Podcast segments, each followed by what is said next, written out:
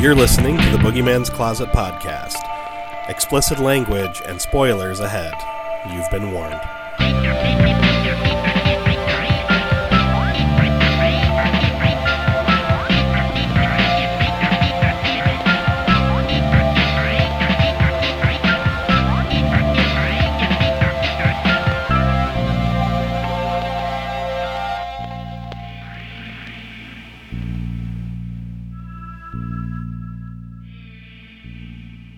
And we are back for yet another episode of the Boogeyman's Closet. As always, I am Mike Alvarez.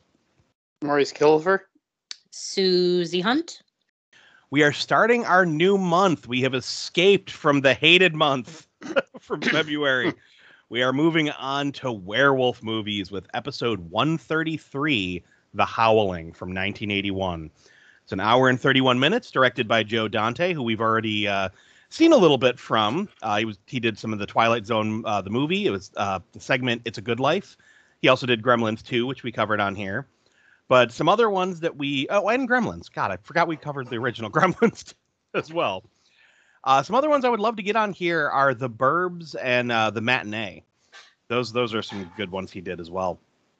But uh, let's go around the table, see what everyone feels about this uh, 80s werewolf classic. Maurice, we'll start with you. What are your thoughts? Uh, I enjoy the movie for what it is. Um, it's that early '80s, you know, animatronics and all that fun stuff. Uh, Mm-hmm. the movie itself is pretty good. Uh, my only issue was really, I mean, well, the way the slow pace of the person changing into the werewolf, but I mean, it was good for its time. It, it just seemed like it took forever. Yeah, I got a note about Uh, that. but I mean, you know, it's also no CGI and all that fun stuff. So I mean, there's a lot of work put into it. Oh yeah. So I give them credit for that. Um, overall, there's a lot of good actors in it. Uh, Mhm. I thought the acting was pretty good. Um, it wasn't it wasn't too cheesy. It, it it it was made from a lot of cheese, but it wasn't too bad. they, they definitely used a lot, you know, some cheese, but Yeah.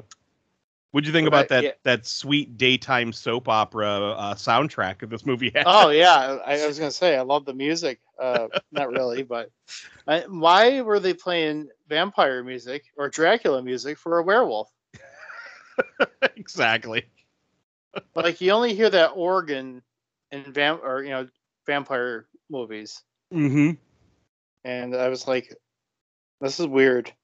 But um, yes, it, it kind of you know the whole the movie actually gave me like a Scooby Doo vibe. The I way they see were going around, going to the libraries and trying to get information, the music that was playing while they were getting that information. Yep. So it kind of gave me a Scooby Doo vibe. So yeah, overall, I enjoy the movie. Yeah. I, it's it's it's it's a fun. Fl- now, what what do you think of the sequels? Have you seen the sequels? Uh, not in a very long time. I know there's what five of them. I think there's five. Yeah, I think there's. Uh, or no, maybe there is six. I, there might even be a Howling Six. I think I most recently watched part. I had to have watched part two because uh, when I was looking at it on Amazon, it said watch again. So yeah, I must have watched it, and maybe I was It playing didn't games make an on my phone. I don't know. I might just put it on because I saw it, you know, around Right. Halloween time. But I, mean, I might have been on my phone the whole time too. They're they're fun, but man, are they they cheesy. One of these days we'll get to some of the sequels. Yeah. But uh Susie, we'll toss it over to you. What are your thoughts on this movie? I'm going to preface this month by saying that werewolf movies are kind of low on my list of like preferred horror viewing. Okay. With that said, I mean, I love Dee Wallace. It was really strange. I don't know. I just, she shouldn't be trying to have sex with anybody. Even though that was her husband. Yeah, like she should not be trying to have sex ever. Um, I was super creeped out by the beginning. I haven't seen this movie in years and years. Um, I mean, you got the good value Tom Atkins as her husband in the movie. Tom Atkins' mustache is way better than uh, than Bill's. Um, you got a horny gypsy You got a creepy fur hippie. You got disappearing bodies. I mean, and then at the very end, the cat, the dog's out of the crate. Yep. Minimal titties, but there is 80s bush. I mean, it's a, Oh yeah. I like it for what it is. I it's real schlocky. I can appreciate the special effects, the practical special effects. Definitely agree. The transformation just was never ending. I feel like because I watch a lot of um what culture horror on YouTube. Yeah. I feel like they've done a countdown that included this is one of the longest, most painful transformation scenes in a movie. Yeah. Like painful to watch. Oh, oh, Um, absolutely. And I mean, you got a hoedown on the beach. What is there not to like? See now, this is one of those films that uh, I've never quite understood the the love and admiration for. Um, I'm I am a fan of werewolf movies, but like the ones I always think of are stuff like American Werewolf in London. That's that's really high up there on my list. Um, Dog Soldiers. If if that was available streaming, I would have put it on this list in a heartbeat because I friggin' love that movie. Uh, Ginger Snaps. Um, you know, stuff like Metal Beast, like really weird werewolf movies. I do like those, but The Howling always felt like a soap opera to me. It always had that daytime soap opera feel, just with tits and murder. Um, but I've never understood why people love it so much. I'm not saying it's bad. It's just not high on my list uh, of werewolf films. There is a lot to like. Like you both said, the actors are good. You know, I love Dee Wallace. Um, and I mean, the effects are cool. I do like the way the werewolves look when they're transformed, but getting there is just such a slog. Yeah. so, yeah, like I remember uh now, Susie, you didn't see this with us uh when we went to go see it Thursday Night Terrors, right? No. Okay, yeah, I thought I thought it was just Maurice, but I thought maybe somebody else was with us. But I remember the audience at the start of the transformation, like it was quiet, and then like about thirty seconds in the transformation, there was a lot of nervous giggling. like people were just like, "Is, is it really? It's still going on?" And by the end of it, everyone was just cackling. So it's while it is impressive effects, it's just a little too indulgent. But uh, yeah, I, I mean, I would put this. This is probably my lowest pick of the films we're going to cover this month. Everything else is is much higher on my list uh, of horror films. But uh, we'll get into the cast. We already said uh, uh, Dee Wallace is in it. She plays Karen White. We would know her from E.T. and Cujo. Um, No, re- Stepford no Wives. relation, no relation to Karen Black. No. uh, the Stepford Wives. Uh, she was Mur- Murder She Wrote, of course. Lords of Salem, Supernatural, and uh, that Critters Attack, that last Critters movie. Um, then we have Dr. George Wagner, Wagner, uh, played by Patrick Macnee. We know him from Alfred Hitchcock Presents, The Twilight Zone, Night Gallery, Dial M for Murder. The one I know him from is Waxwork, which I would love to get on here. Um, he's also in This Is Spinal Tap and Ray Bradbury Theater. Then we have Chris, played by Dennis Dugan. Uh, he was in Death Race, uh, MASH, Full House, Parenthood, Problem Child, Big Daddy, Saving Silverman, and the Grown Ups films. Then we have Bill Neal, played by Christopher Stone. He was in Logan's Run, Wonder Woman, The Bionic Woman, Chips, Cujo, and Murder She Wrote. Uh, then Terry Fisher, played by Belinda Belas- Bel- uh, can't say that, Belinda Balaski. Uh, she was in Piranha, Gremlins 1 and 2, Matinee, and Nightmare Cinema. Then Marcia, the uh, the the naked gypsy, as we said earlier, was Elizabeth Brooks. She was in Kolchak the Night Stalker, Six Million Dollar Man, Starsky and Hutch, and Jake and the Fat Man. she died really young. Yeah, she did. Yeah, I didn't read about what happened to her, but yeah, she she passed away early. She died after a three year struggle with cancer Oh, at shit. 46. That's sad. That's one of the things about doing the the uh, the cast list on this show is we always find out all these people who passed away or died in some horrible horrible way when they were young. Yeah. Not not tricky Dick though. He was 90. exactly. That We was like have- a high point of the movie for me. Oh yeah. Oh, anytime Dick Miller shows up, like I didn't even write down his credits. I just uh, put it here. Also in the flick, we get Dick Miller again. Yep. but uh, we have uh, Eddie, played by Robert Picardo. This guy, this is the guy that is just one of those like working actors. He's like Danny Trejo. The guy is just in everything. Um, he played Meg Mucklebones in Legend. Like he was the guy in the suit. Huh. Um, but he was in 976 Evil, The Burbs, Total Recall, Gremlins 2, uh, Tales from the Crypt Till Death Do Us Part, bunch of the Star Trek stuff like uh, Deep Space Nine, First Contact, Voyager. Uh, he was in Supernatural, Masters of Horror, Homecoming. Like the list goes on and on and on. Plus, he does a shitload of voice acting. So he's in a lot of your favorite video games and cartoons. Like he's just a working guy. But then Good we have him. yeah, seriously. That's you know, I feel like if I were an actor, that would be the kind of actor I'd be in. I'd be like, wait, what? I, I get to do what in a movie now? You're gonna shoot me in the head? Okay, fine, do it. like, you just need me to come on and say what? Okay, yeah, I'll do it. but uh, then we have TC, played by Don McLeod. He was in uh, The Man with Two Brains, Trading Places, Hook, and Coneheads. But we, there's a few others like Slim Pickens is in it. Um, you guys remember him from the uh, Doctor Strangelove? He's the the cowboy that rode the bomb. Yep. So a couple couple other you know big actors in here, but they played minor roles. So for anyone who's listening to this and has gotten to this point and has not seen the movie, it's uh, after a bizarre and near deadly encounter with a serial killer, a television newswoman is sent to a remote mountain resort whose residents may not be what they seem. Dun dun dun. Dun dun dun. I got some shit to say about the setup to the colony too. Oh yeah. Why the fuck are they sending a newswoman? right. They're not too bright. No, they're not. Bunch of dumb Although- fucks.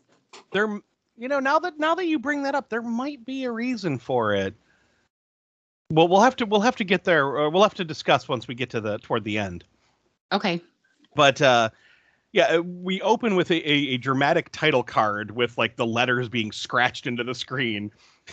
this like very tinny howl, and then the screen shatters. So I thought that was funny. But we open with a TV show where we meet Dr. George Wagner talking about his new book and all about the primal animal magnetism of man and questioning if civilization has made man lose something along the way.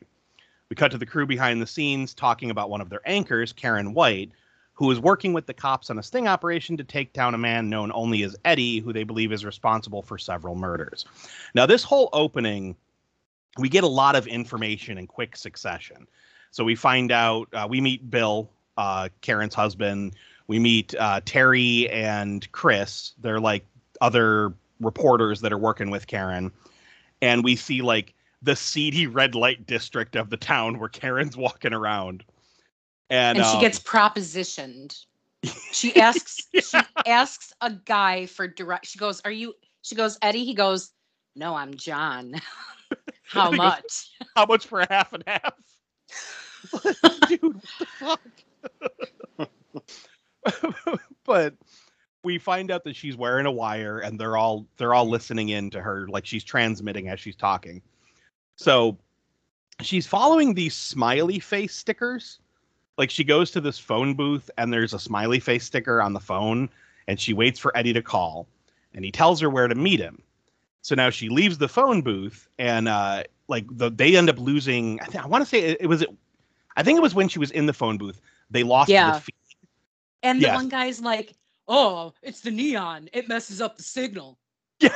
Neon inside the phone booth, like it only messed up really bad when she was in the phone booth. Right. They they heard her, they heard her get asked about, you know, the going rate for a half and half. Yeah. But that dang ta- neon. I thought they were talking about coffee. Well, I mean, depending on what kind of half and half he's looking Hmm. for, it might end with some coffee like stuff. Oh no. That's a that's not the right kind of kind of cream. No, no, no. Bukaki. Or Well- what about in, what about in Luke Cage when they go for coffee and she she wants it black? oh indeed. That was that was the that was so funny that part of Luke Cage. Uh, you've seen Luke Cage, right? Yeah. Uh huh. Yeah. Yeah, That, they that were always talking about good coffee. That was their way of flirting. That was that was funny. Yep. I like I like mine black. Oh man, so yeah, so the cops lose uh they they lose the feed and Karen heads off to where Eddie told her to meet him, which is in some seedy porn store. Talk of So- the town. You're basically but I love when she walks in how there's the the one guy in like the Canadian tuxedo looking at a porn and as soon as she walks in he's like, "Oh, I'm out of here." And he just takes off. that cracked me up. So she goes in the back where the buddy booths are and sees another smiley face sticker. And so she goes in, you know, sits down in this pitch black room. And I was like, I really Why? hope she laid down a tissue first. No, you know she didn't. I know she just she's stuck to that bench. I wouldn't have even sat down. I might wear a hazmat suit. Right? Oh, poor jizz moppers that had to clean that place. Um, Mm. Jizz moppers are people too. We know someone are. who used to be one. Yep. Hey, hey! I told you guys that in confidence. So now here I have a question here because Eddie pops up behind her and like pops a coin in the slot to start the porn. Where the fuck was Eddie hiding? like she walks in, looks around, and sits down, and then he's like, "Haha, I'm here." Well, I'm sure that Behind those booths are maybe big enough for two people, and if it was kind of pitch black, maybe she didn't see him and he had his eyes closed. and he had his eyes closed. I, I like that. Yeah. oh shit so yeah she goes to turn around to look at him and he's like no no no you can't look at me and now the porn they're watching it's disturbing Oh, it's yeah. it's it's like it's rape. yeah it's rape porn um now i was happy to find out that that was filmed specifically for the movie so that's not a real thing. Like that wasn't a real Oh. porn. Good. it was they had you know a, uh, basically an extra who was willing to take off her clothes and be tied up so they were like all right. They filmed just that little shot which is why they kept just using that one little shot over and over again. But i was like all right well at least it wasn't some real creepy porn that's out there. I'm sure you know rule 34 i know it's out there i just i'm glad they weren't showing it to us. So uh but yeah anyway so she keeps trying to look at him and he's telling her how they have a lot to talk about and he doesn't want her to look yet um, and then eventually he lets her turn around. And uh, while like we get this kind of like montage, she starts to turn. We cut to the cops like finding out where you know Karen is. She turns, she screams. You know, uh, something is going on. We can't see Eddie because we're we're being like uh, blinded by the projector light. and oh my ends- God, the porn God. proprietor. I knew I shouldn't have let that broad back there. Yeah. well, yeah, because she comes storming out of the the buddy booth, and we hear like growling, and the cops, you know, had, had just come in. They were talking to the the the, the dirt merchant. they were talking to him, and they turn, and the young cop shoots. Now we still don't see Eddie at this point. We just see blood hit the wall. You know, we see like the the porn lights from the projector. And then everyone looks like, oh crap, he's dead. Like the old cop looks like this is gonna be a lot of paperwork. But I I love it because yeah, that's when the the the dirt merchant's like, damn it, I knew I shouldn't have let that broad back here. And it's like he's not worried about like the fact that someone was just murdered in his store. it's just damn it, when women come around, problems happen. Exactly. And then Karen mysteriously doesn't remember anything.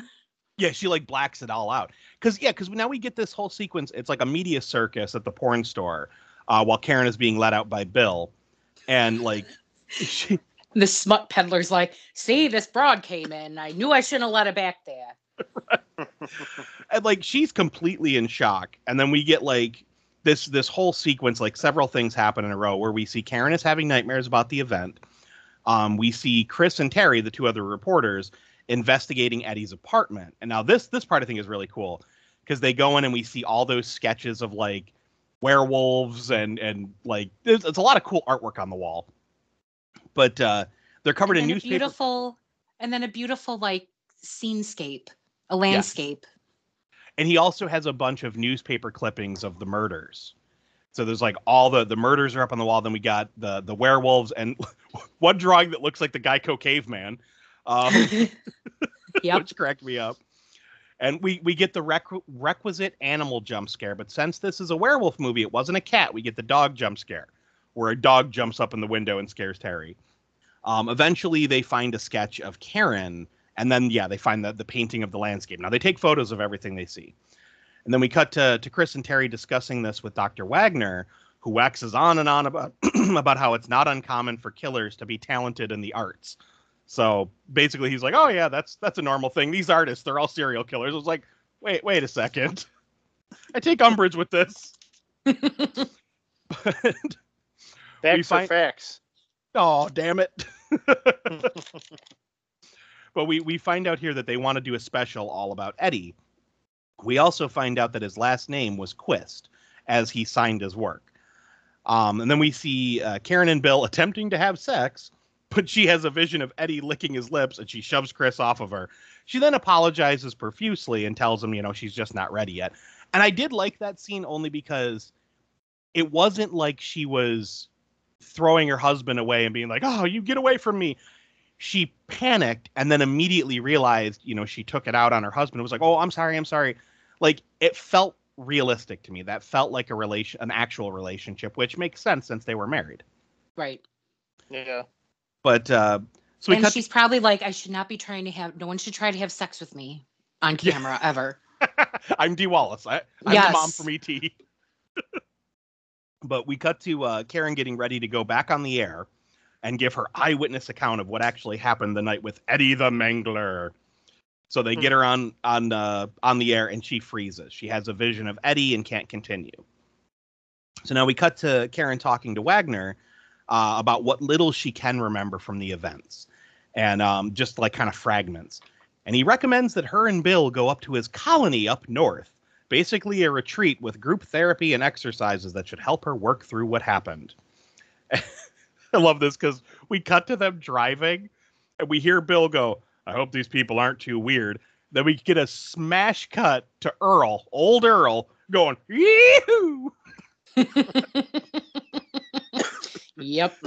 like that was such a great scene.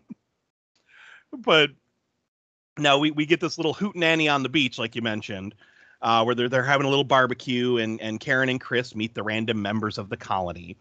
All the which- hoedown. yeah, little hoedown hootenanny. It and it's funny. All of the the colonists seem very strange, either like overly excited at newcomers, or kind of standoffish, or just in the case of TC and and uh, what was her name, Marcia. Yeah. Yeah, they're they're just weird. Uh, one of the residents, Donna, comes up and takes Karen to show her around. This is also where Bill meets Marcia. Um, she looks like that really annoying hippie chick who would tell you about how using stones as deodorant helps you, Yep. you know, and how washing your junk is actually poison. Yep. Also, I, I want to back up just for a second because this is Yeah. going to come into play at the end of the movie Yes. and kind of in intermittently. Karen's boss at the studio is a fucking asshole. Oh yeah. Like Yeah, he is, he's that women don't belong in the workplace. and I, I always forget that actor's name, but he's the he was the uncle in the um It's a Good Life episode in the Twilight Zone the movie, the guy who has to pull the rabbit out of the hat. Yeah, uh, Kevin McCarthy.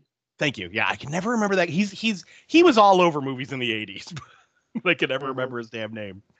But um yeah, no, he he will be a dick every time we we get a news uh, a news scene in the movie. But I love this because when Bill is talking to Marcia, he's like, he tells her I'm looking for my wife, and she just goes, "Why?" I'm like, okay, so we know right away that she's going to be a problem.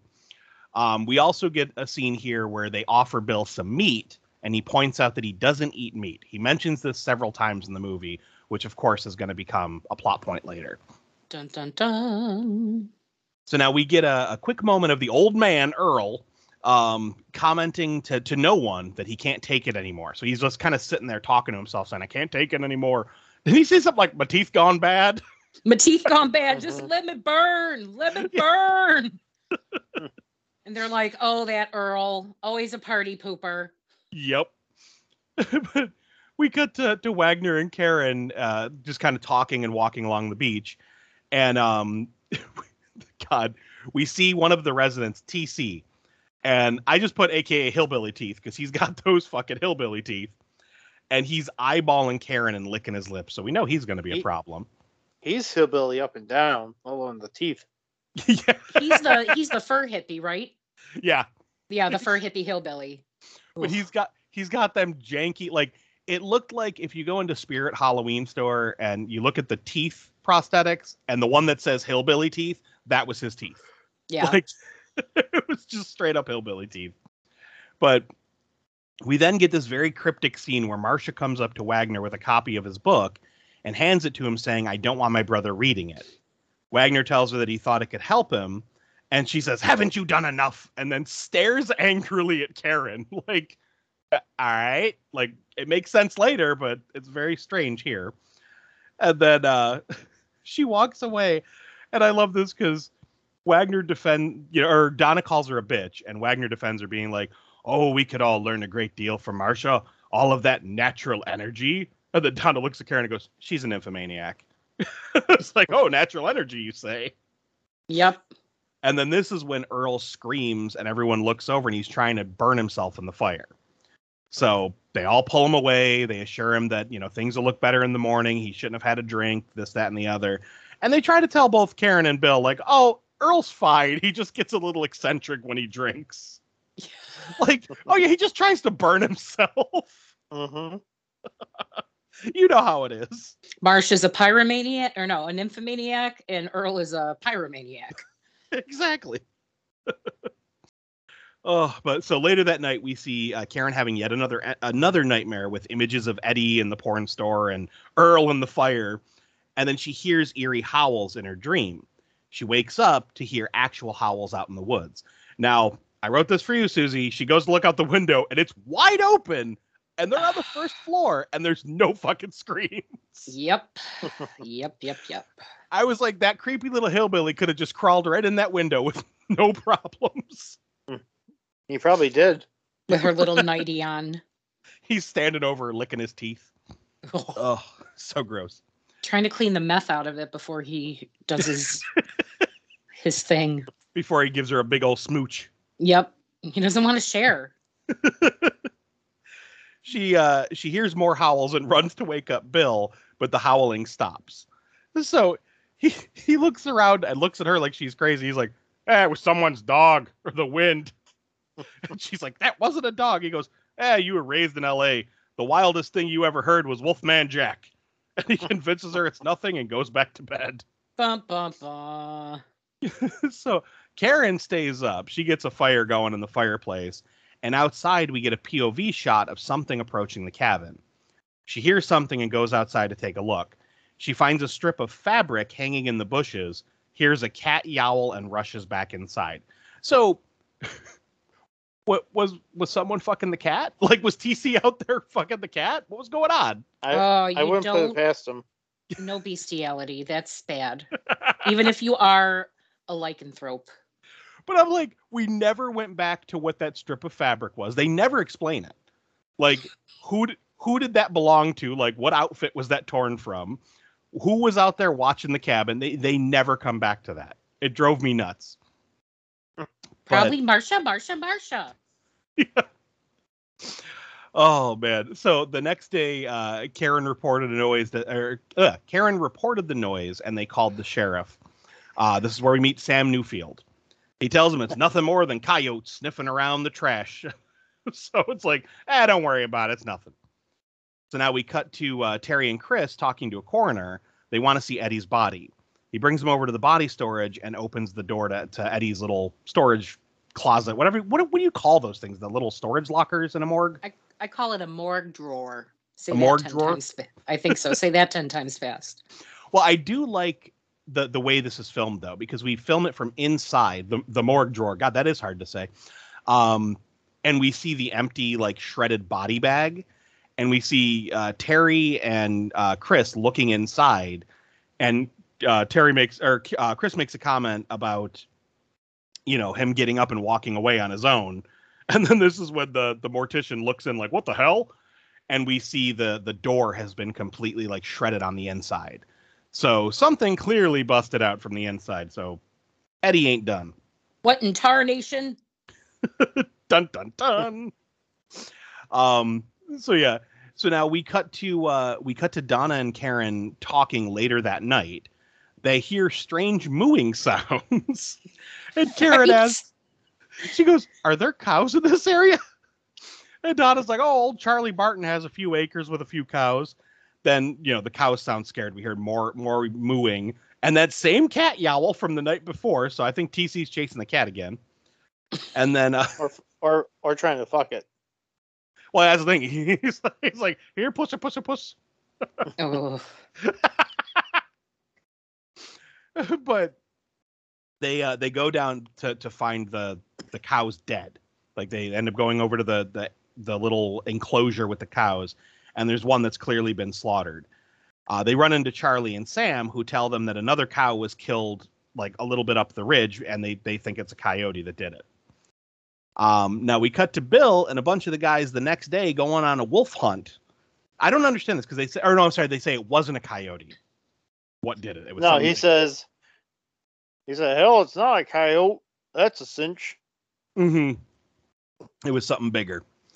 So yeah, so now they're they're they're on a wolf hunt the next day, and TC is doing the tracking for him, and I love it because the one guy's like, "I swear to God, that boy's part bloodhound," and then we get the weird like hillbilly music, and we see TC tracking through the woods. Oh man! And then we we cut to uh, another scene where Bill shoots his first rabbit, and uh, which will be important in a moment. But we get that like like it's deliverance music playing. it's like, Yep. what the fuck? It's like dueling banjos. But uh, then we see Karen in a group therapy session. She's going over the events of what happened with her, uh, with her and Eddie, and everyone else is trying to get her to remember, like, wh- you know, when you turned around, what did you see? What did you see? And you know, in the we see like images of her turning, and then she panics and tells them she can't remember, she can't see anything. So now we cut to an occult bookstore run by none other than old Dick Miller, hmm and we get two I know he. I, I know he has a different name in this movie, but uh, I still call him Dick Mi- Miller in the notes. Oh, Oh, yeah. It- his I name is Wal- like Wesley or something. uh, Walter Paisley. Yep. And uh, but yeah, Dick Miller. He's always Dick Miller, and every time we, he's in one of our movies. yep. But I love it because we get the two nuns walk in, and they see like the demon head on the on the shelf, and they just start giggling. it's like, all right, Because they're kind of young nuns too. Like maybe they're not fully committed yet. yeah. Or, maybe or they maybe nuns have a rumspringa. a nunspringer. Yeah, a nunspringer. It would be Oh. hilarious. I I feel like I want to see a movie about that now. Oh, Oh, oh, it should be it should be a TLC original series. Nuns Gone Wild. nuns on the run. Oh, with a gun. exactly. Well, they're they're they're going wild, so they may as well get a gun. It is. It, uh, maybe not when this comes out, but it is Dr. Seuss week this week, That's true. so we can rhyme. Oh man, so we see uh, Terry and Chris are in the store looking for info on body snatching. Uh, so they're like, what kind of groups would would be interested in stealing bodies? Like they're thinking it's some kind of like cult thing. Um, instead, they end up getting a rundown on werewolves. Uh, that we find like they what is it with witches, witches, warlocks, and And Which is- it might have demons, I think. yeah, something like that. And they talk about Witches, like shape warlocks, and and demons. I think. I think you're right. But yeah, they talk Oh about like my. exactly. that. This is the part where I was like, "Wow, this is like a Scooby Doo episode." Well, yeah, because they get so much information in, in quick succession, and there's a lot of logic leaps taken here. Um, but yeah, we find out they, they give us the lowdown on the werewolves in this movie about how they're shapeshifters that can change at will, no full moon needed. That's all Hollywood bullshit. Um, we also find out the only way to kill them is with silver bullets or fire. Uh, and they can regenerate and come back from the dead if you don't kill them right. And of course, good old Dick Miller just happens to have silver bullets at the shop, and he takes all major credit cards. Mhm. And I, I love this here because Chris seems to have that aha moment, like he's putting the pieces together, even though he doesn't believe just yet. So back at the colony, we see Bill talking to TC, who tells him that uh, he should take the rabbit to his sister Marsha, and she'll cook it up for him. He tells, uh, you know, once again, Bill, oh, I don't like meat, and he goes, well, you know, killing something and not eating it's a sin. And Bill's like, oh, I never thought of it that way. So he reluctantly agrees and takes the rabbit to Marsha. And then he finds out that Marsha wants his cottontail. exactly. Because I, I mean, it. it is it is a dick thing to do, it, to hunt and not eat. I mean, oh, absolutely. then no, you're hunting- just killing it for sport, and I hate that. Me too. Hunting for sport, I, I I don't agree with at all. Hunting for for food, that's a whole different story. But I love how we cut to to him at Marsha's house, and she's cutting up the rabbit. She throws a little cottontail at him, and like she's still butchering the thing. And he's like, "How long is this gonna take?" It's like, dude, don't be Yeah. a dick. But so she washes her hands and then just tries to fucking hump his bones. Like she Yep. gets on him and starts making out with him. And he don't push her away right away. He he waits a No. moment. Like there's a few beats before he pushes her off of him and then And then rushes he's like, away. "Oh shit, what am I doing?" Yeah, like and he oh pushes damn it. her away. ET's he's mom like, I'm gonna- mad. He's just, he's gonna walk in the cabin, and Dee Wallace is gonna be like, "Why coming home five in the morning? Something's going on. Let me smell your dick." oh no, that actually happens later in the movie. it kind of does. But anywho, so we cut back to Bill walking through the woods after dark. And I'm like, how long did like how long was he at Marsha's house? Because when he left, it was still light out. it's a very long walk. He had a lot to think about, Mike. He I must want, have. I want you to I want you to think about what you almost did on your way home. He's just wandering around the woods. How am I going to tell ET's mom what I did? and so he hears this howling coming from somewhere nearby, and suddenly a werewolf jumps out and attacks him and rushes off. Bill staggers home, collapses on the porch. Karen, you know, comes out, sees him, and gets him to Dr. Wagner, who cleans his wound and gives him some, I'm assuming, rabies shots, because that, that didn't look pleasant. It was a big fucking needle. Um, Was it Kurt Wagner? what's that? Was it Kurt Wagner? I have no idea what you just said. Kurt Wagner. Kurt Vac- Wagner. Kurt Wagner Oh, I was from like, X Men. what? I was so confused. You gotta get you gotta get caught up then. I know, right? It's coming back. It's coming back next year. That's how he said it on the animated show. That's true. Good God, I haven't seen the the cartoon since the '90s. I watch it all the time since it's on Disney Plus. I yeah, that's that, that's how. I mean, I'm sure it's the German way to say it, but that's that's how I always remember him saying it. yeah, Kurt Wagner. man, I, I'm gonna have to rewatch that.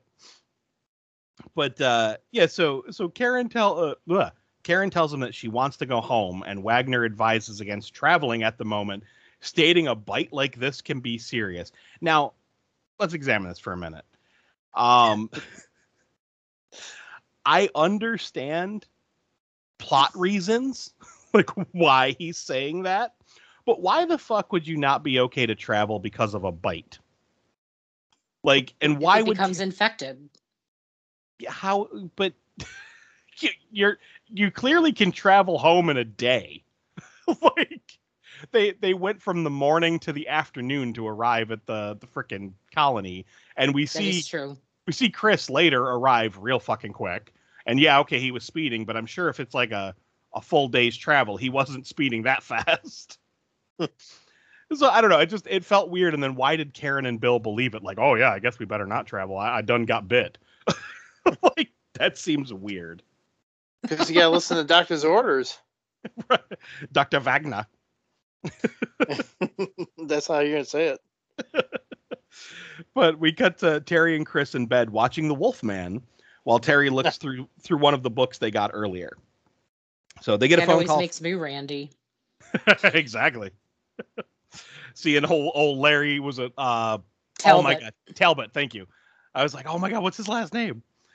But uh, they get a phone call from Karen who explains everything that happened, and Terry agrees that she'll come up to the colony ASAP to be you know to be with Karen. And uh, I love how she tells Chris. Uh, she turns and tells Chris, Bill was bitten by a wolf. Right as the famous line plays, "Whoever is bitten by a werewolf and lives becomes a werewolf himself." It's like, Hmm. yeah, it's a little on the nose, Yep. So the next day, Terry heads up to the colony. And uh, Karen fills in Terry on what was going on, what happened, and the fact that she sus- suspects that uh, the old uh, hippie Marsha is trying to put the moves on her husband. I thought you were going to say the old Hitler broad. the old Hitler. Yes, the old Hitler broad. The old I don't know why. I don't know why I thought you were going to say Hitler broad. oh my god. This this Hitler don't lie. I'm tonight, you know the Hitler don't lie. I'm trying to bite your neck. This just took a weird turn. oh man, because now I'm picturing like it is the- Marsha. It's Marsha. I'm picturing like the, dancing. the South Park version of Hitler, like with the flappy head, like dancing around to Shakira. Oh my god. So later that day, they're having a little picnic, and Terry realizes that she forgot Bill doesn't like meat, and apparently all she packed was meat. Because she's like, "Oh, Bill, I'm sorry." Who the fuck does that? I'm just bringing meat. Where's my meat? well, she would only bring meat. but because she's like, "Oh, Bill, I'm sorry, I forgot you don't eat meat," and he's just got like a plate of pork chops, and he's chowing down. He's like, "Oh, that's fine. If I get hungry enough, I'll eat anything." It's like, like, a Flintstone scene, Right? like where they get like a brontosaurus burger. It's like the giant piece of the of the dinosaur that they're eating. Yep. And that's the thing. He, It's a big old brontosaurus chop. he- he was tearing that pork chop up. Oh yeah. Mm, he was- he's gonna No- tear something else up later. No utensils needed. Sure he was just digging in. Well, from the looks of his back, he's the one that gets he's the one that gets torn up later. This is true. Oh, yep. So that night we see Karen and Bill in bed, and she tries to put the moves on him, but he turns her down, citing that his shots were too painful. And uh, she You're accepts- Dee Wallace. We can't have sex. right. she I do like this because again, this this felt very like realistic. She accepted, you know, accepted that he wasn't in the mood, but also, you know, expressed that she was frustrated that they're they're not synced up, that they always want stuff at different or want something at different times. And I was like, yeah, I I I can understand that. Like, you know, it, that's that's realistic. But Yep. she rolls she rolls over and goes to bed, and we get another nightmare montage. Uh, we see the forest, Eddie, the porn store, group therapy, TV cameras, and Bill laughing. So she wakes up to find Bill is gone, and she looks pissed. so we Feels like uh, I just didn't want to fuck you. right. I'm I'm gonna go fuck the dirty hippie that never washes her crotch and uses stones for deodorant. Good grief. So we cut to Bill in the woods meeting up with Marsha. They get naked, and we get the infamous werewolf fuck scene. Which looks like, oh my god, why can't I think of what movie it is? Like in the it, it kind of looks like at the very end of that scene, Mm. like when in the new Candyman, how they're telling the different mythologies. Oh yeah, it's like the, the, the almost like shadow puppets. That yes, that's what that reminds me of. honestly, the animation at the end reminds me of the was it the uh I forget what they called it, but the evil bull monster in the last unicorn. like it's got that same animation. but yeah, so I, I love this scene though because they're so they, they start off fucking just fucking by the fire. And they're rolling around and they're kind of getting a, a, a little like bestial, but not, not changing yet. And then once the fangs pop, you just start hearing werewolves howl surrounding them. Like there's like the whole colony is just hiding in the bushes, jerking off or something. Yep. Mhm. They're all just because they all start hooting and hollering. And it's we even, Earl. it's- he's throwing his voice then because there's a lot of voices. Earl's leading the pack. Well, and, and that's the thing because the howls wake up Terry and she goes and records them because it's it's all the excited werewolves hooting and hollering. And then you know we we pan back to the the sex scene and we see them transforming and it's like you know they're all getting furry. They got those like weird looking yellow contact lenses in, and this is where uh, Marsha claws Bill's back. So we get the the the scratch marks on his back, and then we get the fully animated sex scene that we were talking about. Yep. The the, uh, the cartoon version. Yes. Yeah. the the uh, hentai, the hentai werewolf porn. Oh Well- dear. Well, you know, you know what was said after the the the deed was done, right? What's that? Finish him, bestiality. Oh no! Oh God. oh no! I, I I feel like somewhere in some dark corner of the internet, there is a version of Mortal Kombat where the animalities are a little bit different. oh my god! you not, not to uh, diverge, but remember back in the day when we were younger, and there's always the rumors. At the more games that came out, the, like there was rumors like, "Oh, there's going to be a code in the next game where all the girls are naked." Oh yeah. There's a there's a code where they, you know, you remember people talking about that? It's like, yep. that's that's not going to happen. there was in so many video games in the early 90s that there was there was always a nude code or some kind of rumor of that it, was- it was always Mhm. involving nudity like and now and granted some video games did actually put it in like there was i want to say it was called tattoo fighters it was a horrible horrible low budget video game but they basically ripped off mortal kombat but they put like 50 something fatalities per character and there was like a fartality where you'd fart on the person to death. There was a Oh nudality where you would steal their clothes. Like it was utterly ridiculous and banned all over the place, but it did exist. Um, but I remember specifically the Tomb Raider one. How everyone was like, "Oh yeah, in Tomb Raider you can make Laura Croft's top come off if you do this one special thing." And I remember being at a sleepover at my friend's house, and he spent like four hours trying to prove that it was real. and me and his brother were teasing. We're like, dude, it's not gonna work. How how far did you get? Well, that's the thing because it was apparently this whole thing where you had to. It was a certain stage, and you had to like position the character in a certain way and do like a backflip off of this thing and like land in the right spot. It was this overly convoluted thing. and I just remember me and his brother sitting there eating Doritos, watching TV while he was playing PlayStation, trying to get this to work. And oh my god, it was just yeah. I that was a thing in the 90s for anyone who's too young. Kids kids didn't have ready access to porn, so they just really tried with their video games. Or, They really would- wanted pixelated titties. Mhm. or they start rumors saying there's going to be nudity in the next Mortal Kombat. Yep. oh, it's ridiculous. But uh so we cut to we cut to the next morning. Uh we see Terry down by the water sketching and listening back to the werewolf tape. Um then we see Bill coming back to the cabin and sees Karen sleeping. He looks ashamed. And I do like the fact that they they had him look like that. Like he even though he's at this point he's clearly not human anymore, he still actually looked like he cared for his wife. Then we cut back to Terry as she's, you know, packing everything up and walking away. She looks back at the water and realizes she recognizes it. She pulls the photos out from Eddie's apartment out of her bag and sees the painting of the water, and it's the same shot. So she realizes Eddie was here. So she walks back through the woods and hears a whispering voice calling out her name. So she goes to investi- investigate. Yeah, Okay. bitch, when a disembodied voice calls your name, don't go Terry. Thank you. I, I actually have in quotations some real white people shit. Seriously. because it's like, no, come on. Like, you're in the woods. A voice is like, Terry. My mind would have immediately went, fucking Freddy Krueger's out here. I'm gone. I would have ran. But Terry, you bitch.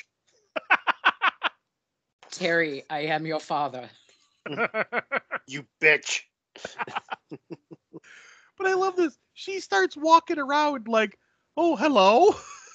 and we, we see Yoo-hoo. we see like werewolf. Mrs. like Mrs. Doubtfire. Yes.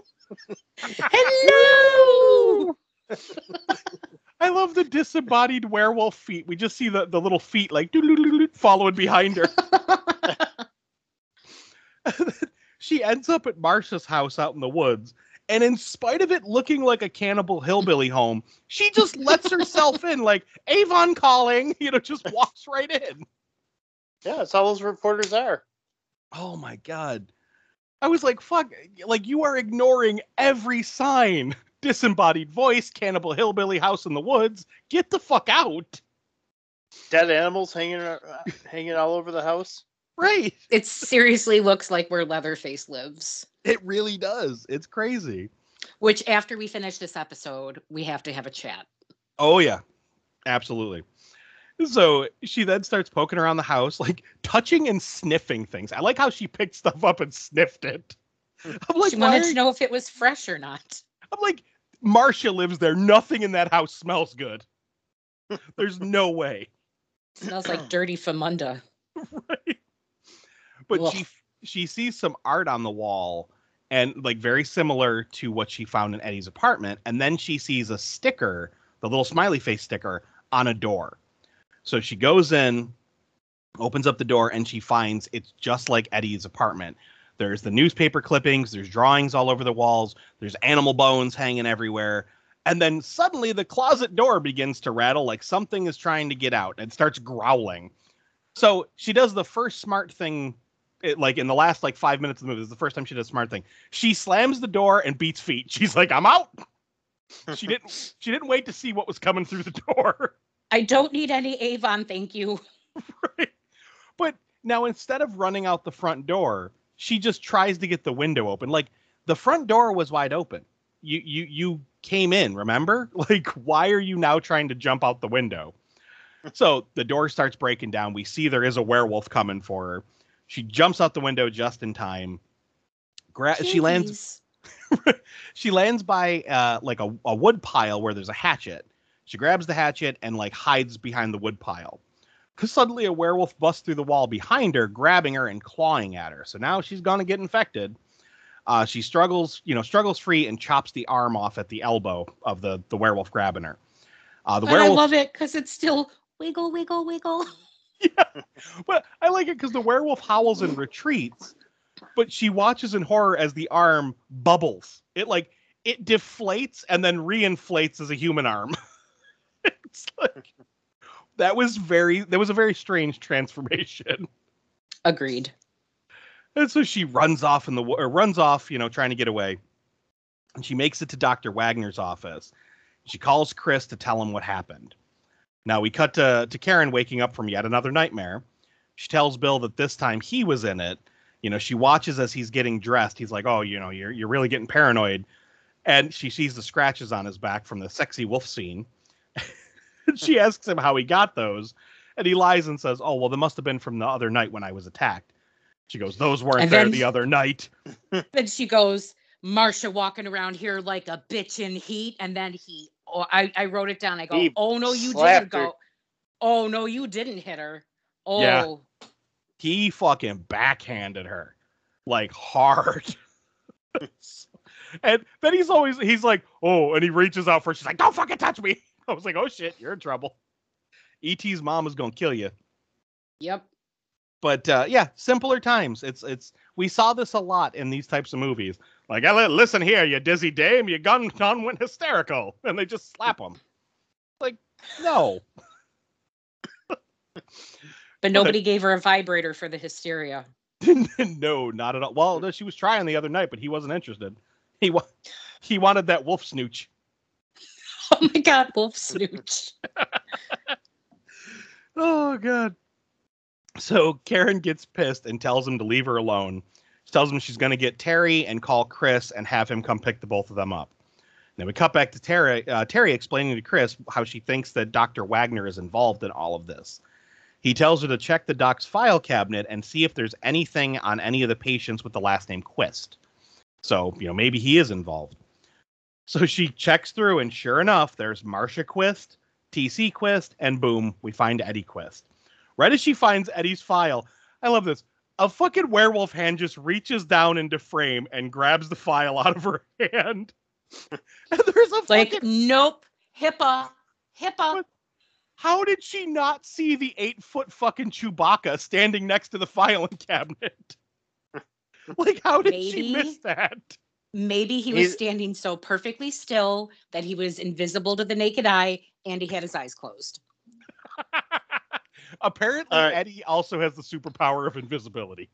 Yep. All right, Mike. Uh, I don't know if you remember this, but remember the first episode of Transformers, where Soundwave transforms into like a light post. yes. Remember. remember? So, so the shapeshifters can turn into a file cabinet as He- well. He- yes. since since you can shapeshift, hey, there's more than more than meets the eye in this one. Brum pum. Oh my god! Now I'm just picturing the werewolf being like, for, form of a cabinet, whoop, and just changing into a cabinet. Oh my god. Does the like I dream of Jeannie like slaps the forearms together and like nods their head real quick? But we see Mhm. how he transforms later, so it would have taken him 25 minutes to turn. Oh Maybe my he was turning as he was running because we don't know how far away the doctor's office was. So he kind of just like, you know how in cartoons, like when Scooby and Shaggy would hide in the filing cabinet, it would Yeah. like wobble on side by side. right. That's how he got in the doctor's office and just stood there very still. oh, but I love her reaction, like, because he just plucks the file out of her hand and she just looks up, like, oh, fuck. He takes a swipe at her. She falls behind some, like, falls behind a desk and, like, starts hiding behind equipment. And Chris hears all the commotion, like, on the phone. He hears Terry screaming, hears the snarling. So he calls the local sheriff. He calls calls good old Sam. And uh, I love this. While he's on the phone, we see Sam on the phone with Chris, and there's prominently featured on his desk a can of Wolf brand chili. Yep. I was like, yeah, that's fun. But he assures Chris that he'll get the state troopers on the scene and that he's sure Terry's fine. And we cut back to Terry being killed by a werewolf. Yep, she's fine. He like threw her into a gurney. yeah, But then he picks her up by the face. like, Yep. oh man. So we cut to Chris getting silver bullets from old Dick Miller, and then uh, and then we cut over to Karen find I'm sorry. I'm thinking I'm thinking if he just like hands him a 10 and a 20 and he's like, here, and old tricky Dick's like, hey there, I don't I don't know how much I should be charging you for those. and he's like, Bill Chris me. is like, bill me. I gotta get to the colony, you see? And then we, we cut from that to Karen finding dead Terry in Dr. Wagner's office. And I'm like, she reacts really fucking calmly, all things considered. Yep. And then she hears a werewolf howling, and that's when she panics. So she backs up, uh, you know, away for uh, away from the door and into the gurney, and we see a uh, body under a sheet on the gurney. Then the body sits up, and surprise, surprise, it's Eddie. So he corners Karen, telling her that he trusted her, that he wanted to give her a piece of his mind. he pulls a bullet out of his head. Like at first, I thought it was a brain piece. I'm like, did he? Did he just pull out a chunk of brain? Did he lobotomize himself? He sure did. I had to rewind it and be like, oh wait, no, that's a shattered bullet. Okay, it's like that didn't make sense. But we get the absolutely longest transformation sequence ever. Like it just goes on and on. And again, I'm a sucker for practical effects, but this is too long. It's still happening. Yeah. Cleaned my whole damn house while I was watching just that part. Well, this is something we talk about a lot, uh, where where sometimes less is more. Like we talked about this a lot on the Jaws episode, where that entire movie you only see the shark for like a little over a minute in the entire runtime of that film, and Jaws is terrifying because of it. So sometimes seeing less really creates that that sense of fear, and I feel like th- this is done masterfully in American Werewolf in London, which we'll get to. But the transformation sequence in that is only what you need to see. It doesn't indulge. It's like, yeah, we understand there's a lot of cool shit you can do with the effects, but it doesn't overindulge. It just shows us what we need to see, and it's fucking effective as hell. This, it's like, it starts off, oh wow, that's really cool. That's creepy. What's happening there? And then it's like, all right, he's he's still blowing bubbles with his forehead. Uh, okay. Oh, look, ears are growing out of his scalp. like it's Oh, just his eyes look a little funny. why is he smiling at me like that? like there's just there were so many weird moments to this transformation scene. And I love it. Karen doesn't move. She waits. She's polite. She waits for the entire thing to be over. And she she just sits there holding her hand up like, "Oh no." Okay. She Just- ran to look for help Ah. and got back before he was even done. So she was just like, I'll just stand the way I was. but I love it because she once he turns into a full werewolf, she reaches behind her for the requisite jar of acid that is in every medical office in any 80s movie ever. Yep. And she Not a lab. It's No. like what do you what do you go to a doctor's office for and you would need like all right, looks like you got ghosts. We're gonna pour some acid in your ear. Yeah, we got this handy dandy sulfuric acid here. Like what? But I love it the way she flings it on him because she, first of all, she's holding it with both hands and she just kind of like flings the liquid out. It goes, uh, Yep. It splashes him in the face and just starts smoking. So he freaks out. She takes off running. Now, Karen gets to her car, and Charlie Barton and Jerry Warren stop her at gunpoint and tell her, We've been waiting for you. So they take her to a barn where the rest of the colony is waiting. Uh, this is including Doc, along with Terry's dead body laid out on an altar.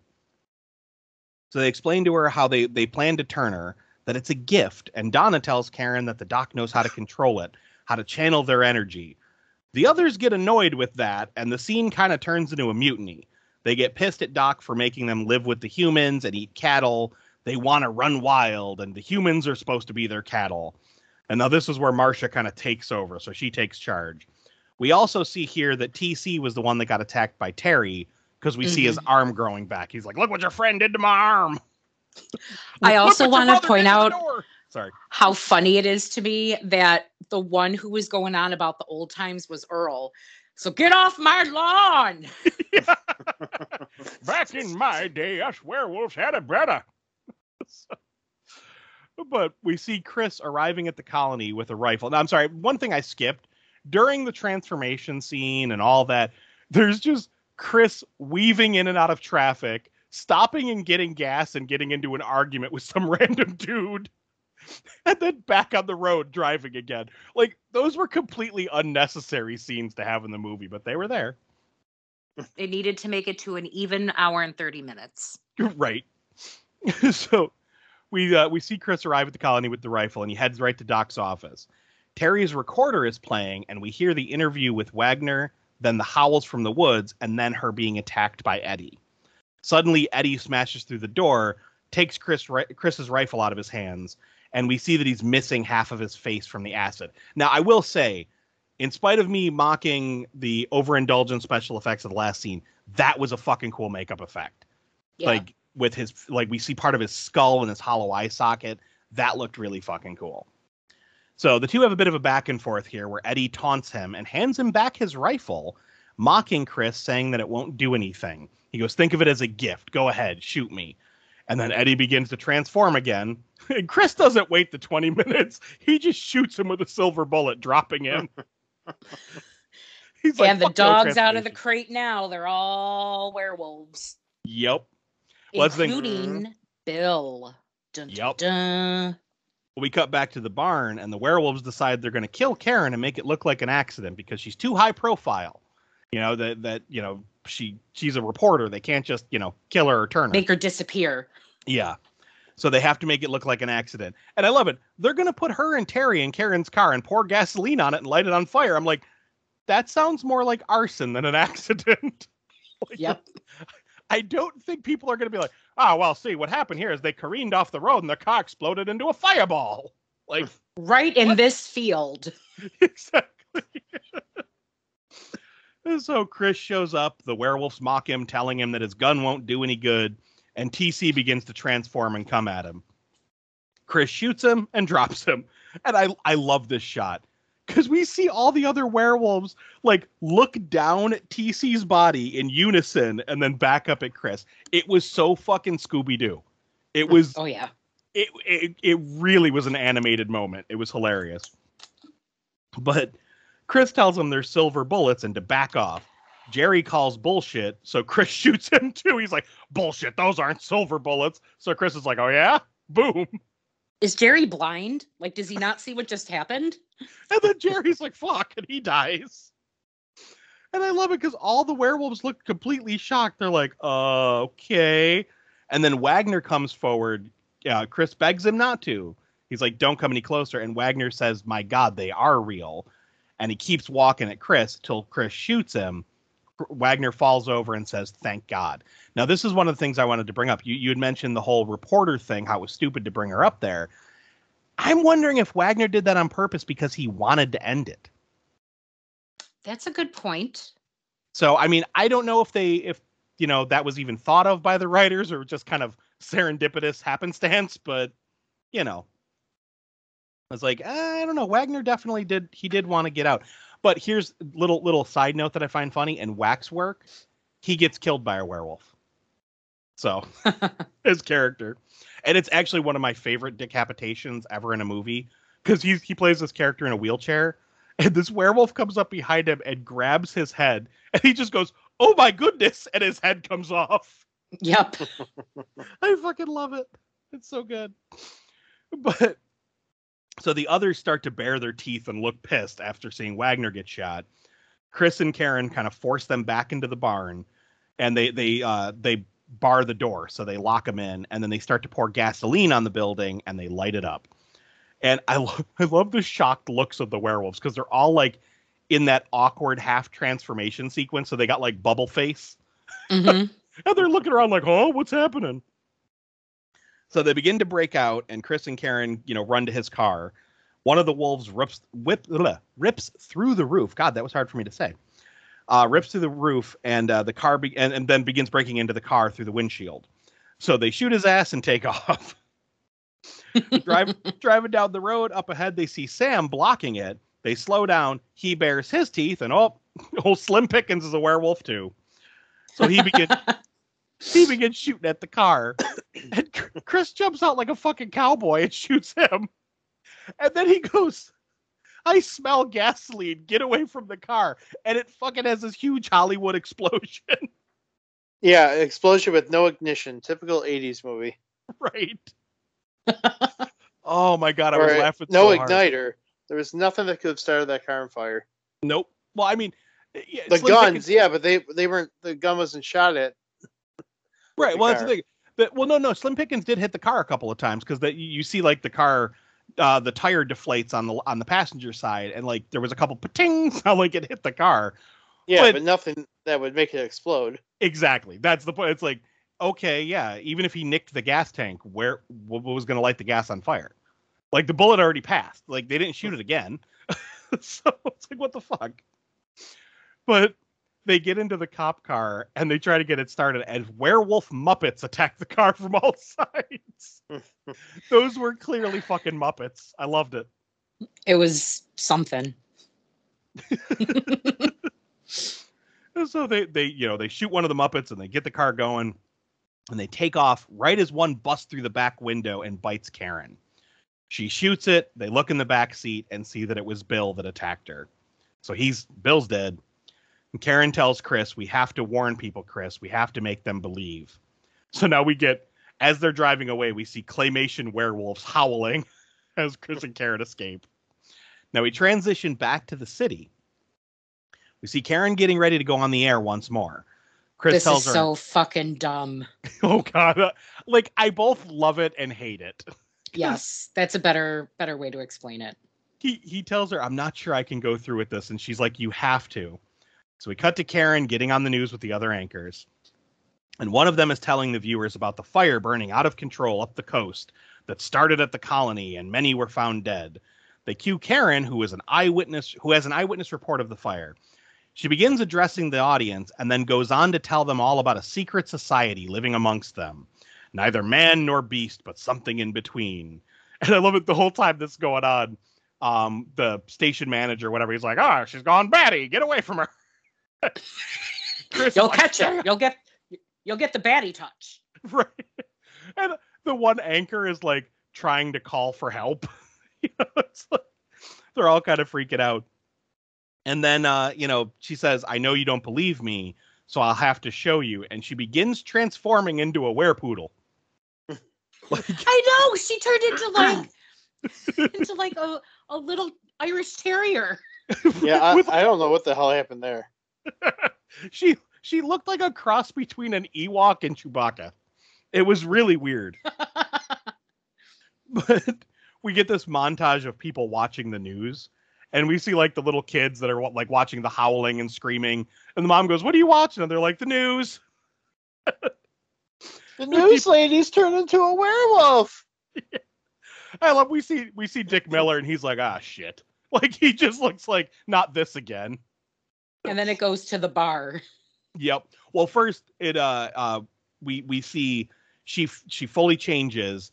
Chris comes out with the gun. We see the tear in her eye. He raises it, shoots her, and then the station quickly changes feeds to a dog food commercial. Yeah. And then we pan out, yeah, to the to the barflies watching TV, discussing on how silly that was. And I love it because the one guy he just goes, "That wasn't fake. That was real. She turned into a damn werewolf and they shot her." He goes, "That's crazy." He goes, "Just because," or he goes, "You're plastered." He goes, "Doesn't mean it isn't true."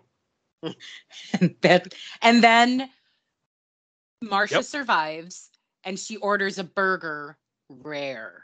Yep. Because we pan down to the end and it's like, "Hey, buddy, uh, cheesesteak for me, and what do you what do you what do you want, sweetheart?" And she's like, "A burger." And he goes, "How do you want that cooked?" Rare.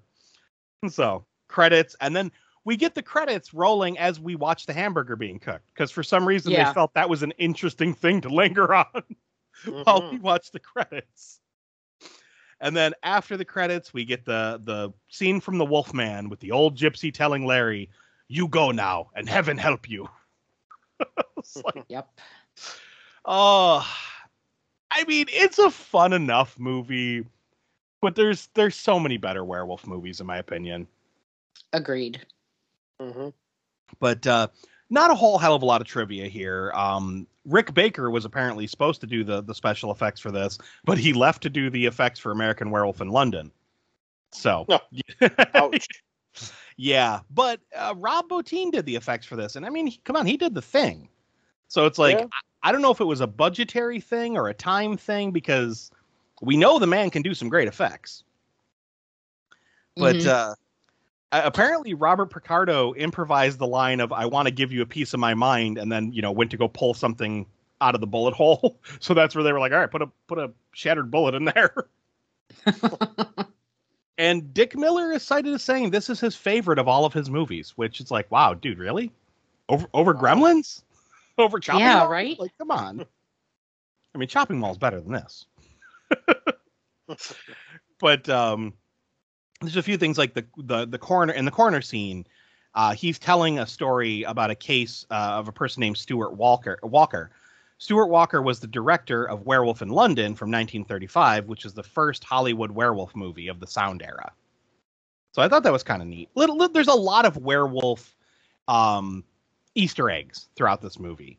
Like there's Yeah. pictures of Lon Chaney, um, you know, and I want to say it was in Eddie's. It was either Eddie's apartment or Waggner's office. I can't remember which.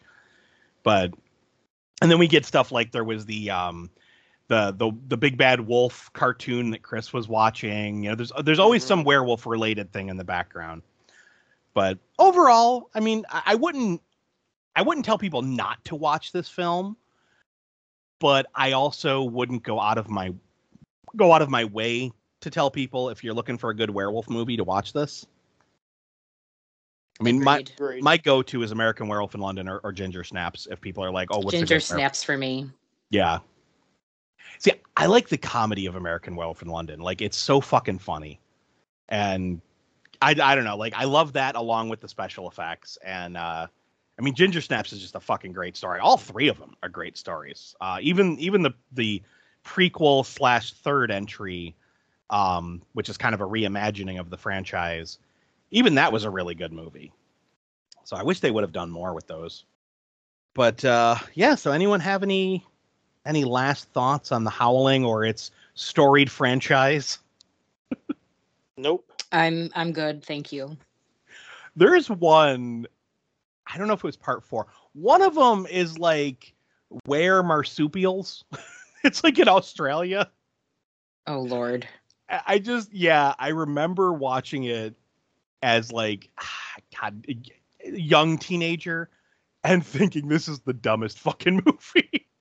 and I haven't watched it since, so maybe I'll, maybe I'll go down the rabbit hole of watching the the rest of the Howling franchise over the next like month or so. But man, I tell you, this uh th- this movie didn't feel like it needed a sequel, but it got many, and apparently a remake, which I never saw.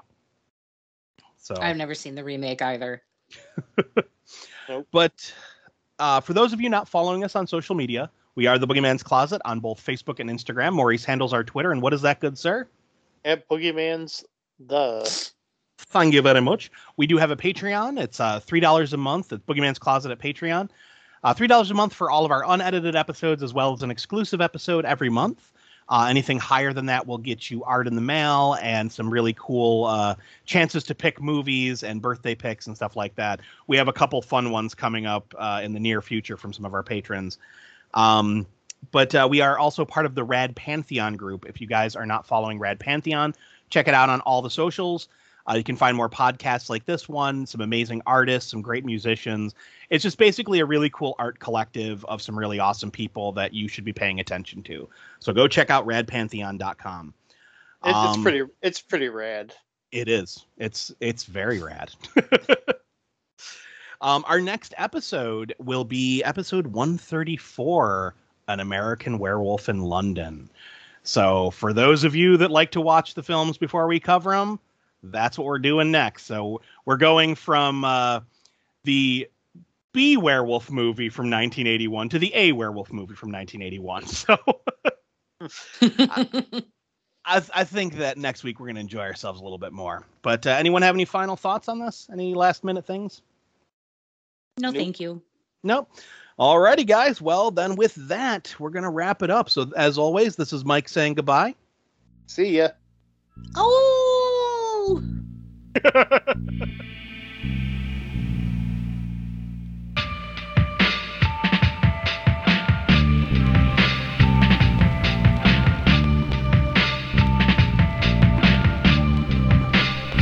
Thanks for listening. If you enjoyed what you heard, follow us on Instagram at the Boogeyman's Closet, where you can stay up to date with everything we have planned.